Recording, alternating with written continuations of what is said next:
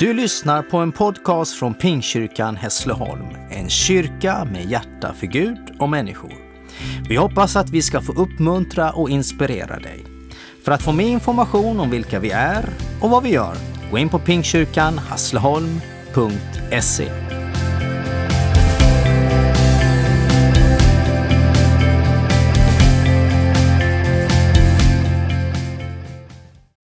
Jag ska läsa från Markus kapitel 2, verserna 1-12. Några dagar senare kom Jesus tillbaka till Kapernaum.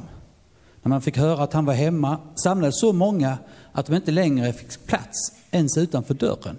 Och han förkunnade ordet för dem. Då kom han till honom med en förlamad som bars av fyra män. När de för folkmassans skull inte kunde komma fram med honom till Jesus tog de bort taket över platsen där han var. De gjorde en öppning och sänkte ner bädden som den lame låg på. Jesus såg deras tro och sade till den lame, mitt barn, dina synder är förlåtna. Nu satt han några skriftlärda och de tänkte i sina hjärtan, varför talar han så? Han hädar. Vem kan förlåta synder utom Gud? Jesus förstod genast i sin ande att de tänkte så inom sig och han sa till dem, varför tänker ni så i era hjärtan? Vad är lättast, att säga till den lame, dina synder är förlåtna, eller att säga, res dig, ta din bädd och gå? Men för att ni ska veta att Människosonen har makt på jorden att förlåta synder, säger jag dig, och nu talade han till den lame, res dig, ta din bädd och gå hem. Då reste mannen sig upp och genast tog han sin bädd och gick ut inför ögonen på dem alla. Och alla blev utom sig av häpnad och prisade Gud och sade, vi har aldrig sett något liknande.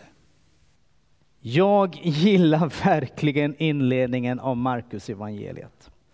Det är direkt, det är konkret och det står så här, här börjar det glada budskapet om Jesus Kristus, Guds son.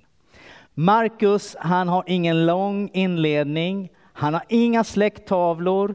Han har ingen berättelse om hur Jesus föddes. Han går liksom bara rakt på. Det är det glada budskapet som kommer att presenteras eh, i det läsarna kommer att ta del av. Eh, och så bär det av berättelse efter berättelse, eh, avlöser varandra och tecknar bilden av honom som i sig själv är det glada budskapet, nämligen Jesus Kristus, Guds son. Eller som eh, det har hetat på, på hebreiska, Jeshua, Messias. Och det där ordet att att det, Kristus och Messias betyder faktiskt samma sak. Det betyder Guds smorde, den som Gud har utvalt. Han som i sig själv är alla Guds löftes uppfyllelse. Han som är mötesplatsen mellan himmel och jord. Han som förändrar världen genom sitt liv, men framförallt genom sin död på korset och genom uppståndelsen. I det första kapitlet så berättas det om hur ryktet om Jesus genast spred sig i hela Galileen. Och det står också att Jesus kunde inte längre gå in i städerna öppet utan stannade i ödemarken för att liksom folk drogs till honom. Men folk kom ändå ut till honom i ödemarken från många olika håll. Och orsaken till det är att han, han eh, bot botade människor som var plågade. Han befriade människor som var fångna av mörkret. Och en rörelse eh, började omkring Jesus. En Jesusrörelse. En rörelse som egentligen aldrig har avstannat utan som fortsätter. För kristen tro, det är en rörelse omkring Jesus. Det är han som är i centrum. Och när det är som mest att göra, då drar Jesus sig undan. Och så står det att lärjungarna säger, alla söker efter dig. Alla vill liksom ha med dig att göra. Och det är förväntan som byggs upp. Är det möjligt? Är det möjligt Att det är han som vi har väntat på, Guds utvalde, som nu har kommit. Men Jesus han går sin egen väg. Han gör inte alltid det som folk tänker, utan han har en inre egen kompass som leder honom att gå de vägar som Gud har tänkt att han ska gå. Och efter några dagar i stillhet så står det att han vänder tillbaka till Kapernaum. Kapernaum var en liten stad. Eh, Eh, en by skulle man nästan kunna säga, eh, med ungefär 1000 invånare på Jesu tid. Den här staden kan man besöka idag, fast det är en stad i ruiner. Eh, den ligger uppe i Galileen. Och det var där Jesus hade någon typ av bas. Och antagligen också några av lärjungarna, de bodde där. Man tror att Petrus och Andreas, Jakob och Johannes, de bodde där och troligtvis också Matteus. Och när folket får veta att nu har Jesus kommit hem, då samlas folk där och det är så packat så att det inte ens finns plats utanför dörren där. Där var det minsann inget coronaavstånd, utan där var det tajt, där var det nära.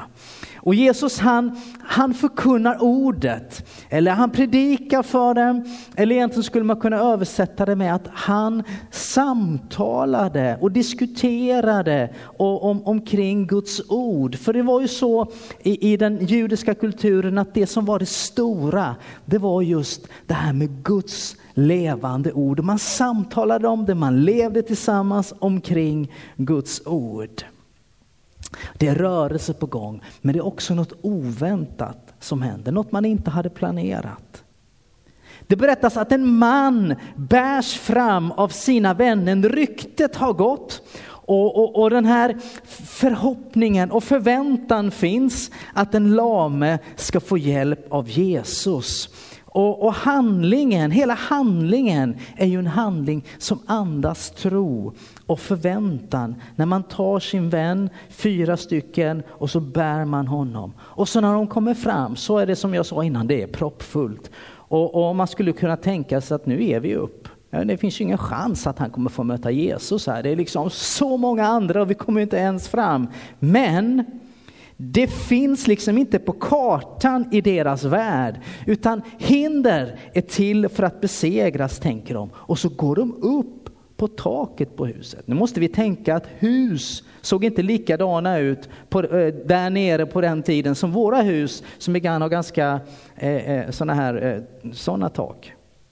Utan det var mer platta tak. Och det var också ofta så att det var en trappa på utsidan så man kunde gå upp där. Så det var ju liksom, det var ju riggat för en sån här grej i och för sig.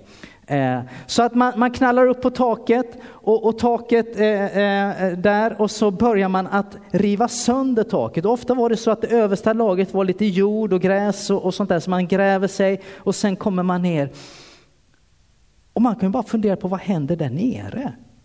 Alltså Jesus blir ju och allting stannar upp och så tittar de upp och det, för att få, få ner en lam man på en bår så är det inte ett litet hål kan jag tänka mig, utan det är ju ett ganska stort hål där. Och, och eh, så jag tror att samtalet tystnar och allas ögon är riktade mot taket och den som ser eh, sänks ner framför Jesus. Det här är tro i praktik.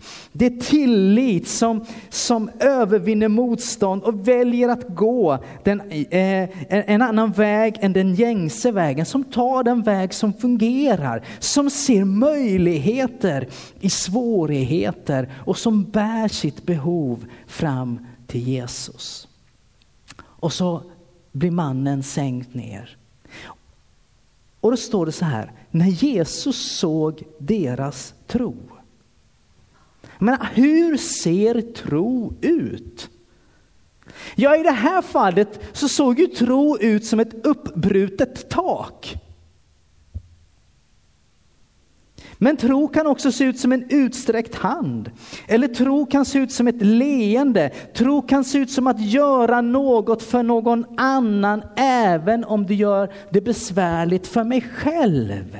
Men i det här fallet så var det ju tydligt att tro såg ut som ett uppbrutet tak. Och jag kan tänka mig att Jesus han liksom ser upp mot de här fyra killarna eh, och han ser liksom hur det, hur det liksom lyser i deras ögon av förväntan längtan när eh, Jesus blir nedsänd. Och det är nu som det händer. Det stora i den här berättelsen och det som visar på något att han som har kommit hit till jorden, han som är i Kafarnaum, han är inte vem som helst. Här kommer förändringen av världen. Som ett försmak på Guds rike så säger Jesus de största och viktigaste orden till den lame mannen. Mitt barn. Dina synder är förlåtna. Dina synder är borttagna. För det är egentligen så att inget förlamar och begränsar och förstör för oss människor som våra synder. Synd är det som gör oss mindre än de vi var skapade att vara. Synd är ett gift som inifrån förgiftar våra liv och vår omgivning genom det som det orsakar andra och oss själva. Synd är människans största tragedi. Synd är att missa målet, syftet med varför vi är här. Synd är det som skiljer oss ifrån själva livet här och nu, men också i evigheten. Och därför de orden Jesus säger så otroligt viktiga. Mitt barn, dina synder är förlåtna. Det är det glada budskapet. Det är evangelium. Det är evangelium liksom i sammanfattning. Det är vad Gud i Jesus Kristus säger till oss genom korset, det Jesus har gjort för oss. Det är det som upprättar och förändrar världen, både på ett personligt plan, men också som revolutionerar och genomsyrar till slut hela mänskligheten och hela skapelsen. Dina synder är förlåtna. De skriftlärda som sitter där, de hickar till när de hör det här. Liksom. Varför talar han så? Han hädar. Det är bara Gud som kan förlåta synder. Och de har rätt. Det är bara Gud som kan förlåta synder. Så vad är det Jesus säger här? Jo, han säger, jag är Gud kommen i mänsklig gestalt i egen hög person. Himlen har landat i sandaler och vandrat, sjöng Ingemar Olsson på sin tid. Ja, kanske hans tid nu också. Eh, och det visar Jesus i den här berättelsen. Men det är ju lätt att säga till någon, hej dina synder är förlåtna. Men Jesus han tar det här liksom ett steg längre och så säger han till de här skriftlärarna. hörni vilket är lättast att säga?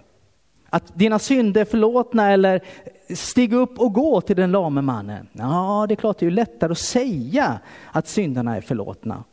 Men för att ni ska veta att människosonen har makt, har rättighet, har auktoritet att uttala de här orden om syndernas förlåtelse och att de gäller. Så, och så vänder han sig till den lame mannen och säger, du, ställ dig upp nu, ta din bår och så gå hem. Och i, liksom som en konsekvens av det som han redan har gjort Jesus, så bara är det som att kraften, makten, auktoriteten, rättigheten i att Jesus förlåter synder sätter också liv i de här benen som inte funkade, i det som var förlamat i hans liv. Och han ställer sig upp och han går därifrån. Jesus, min vän, han har makt att förlåta synder. Hur jobbiga de är, hur mycket det är intrasslat, hur mycket det än är ihopakokt, hur mycket som vi än har kommit bort eh, i syndens värld, så är det bara så att vår mästare Jesus, han som förändrar världen, han har makt att förlåta dina synder och mina synder. Och han visar det här. Ta din bädd och ta, ta din bädd och gå. Och då stiger mannen upp, han, han, han tar sin bädd och han går ut mitt framför ögonen på de förbluffade människorna. Jag tror att ögon var stora, munnar var öppna. Vad är det som händer?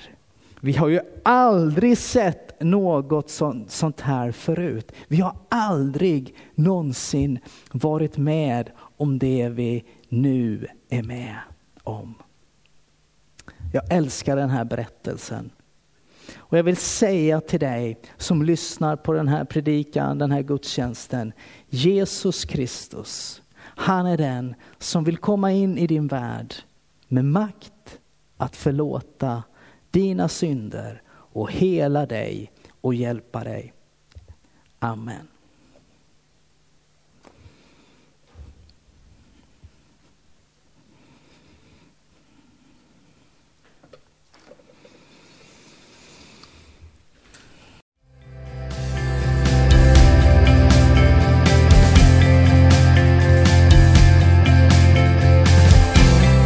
Du har lyssnat till en podcast från Pingkyrkan Hässleholm. Om du vill veta mer om vår kyrka och verksamhet, gå in på pingstkyrkanhässleholm.se. Varmt välkommen till oss.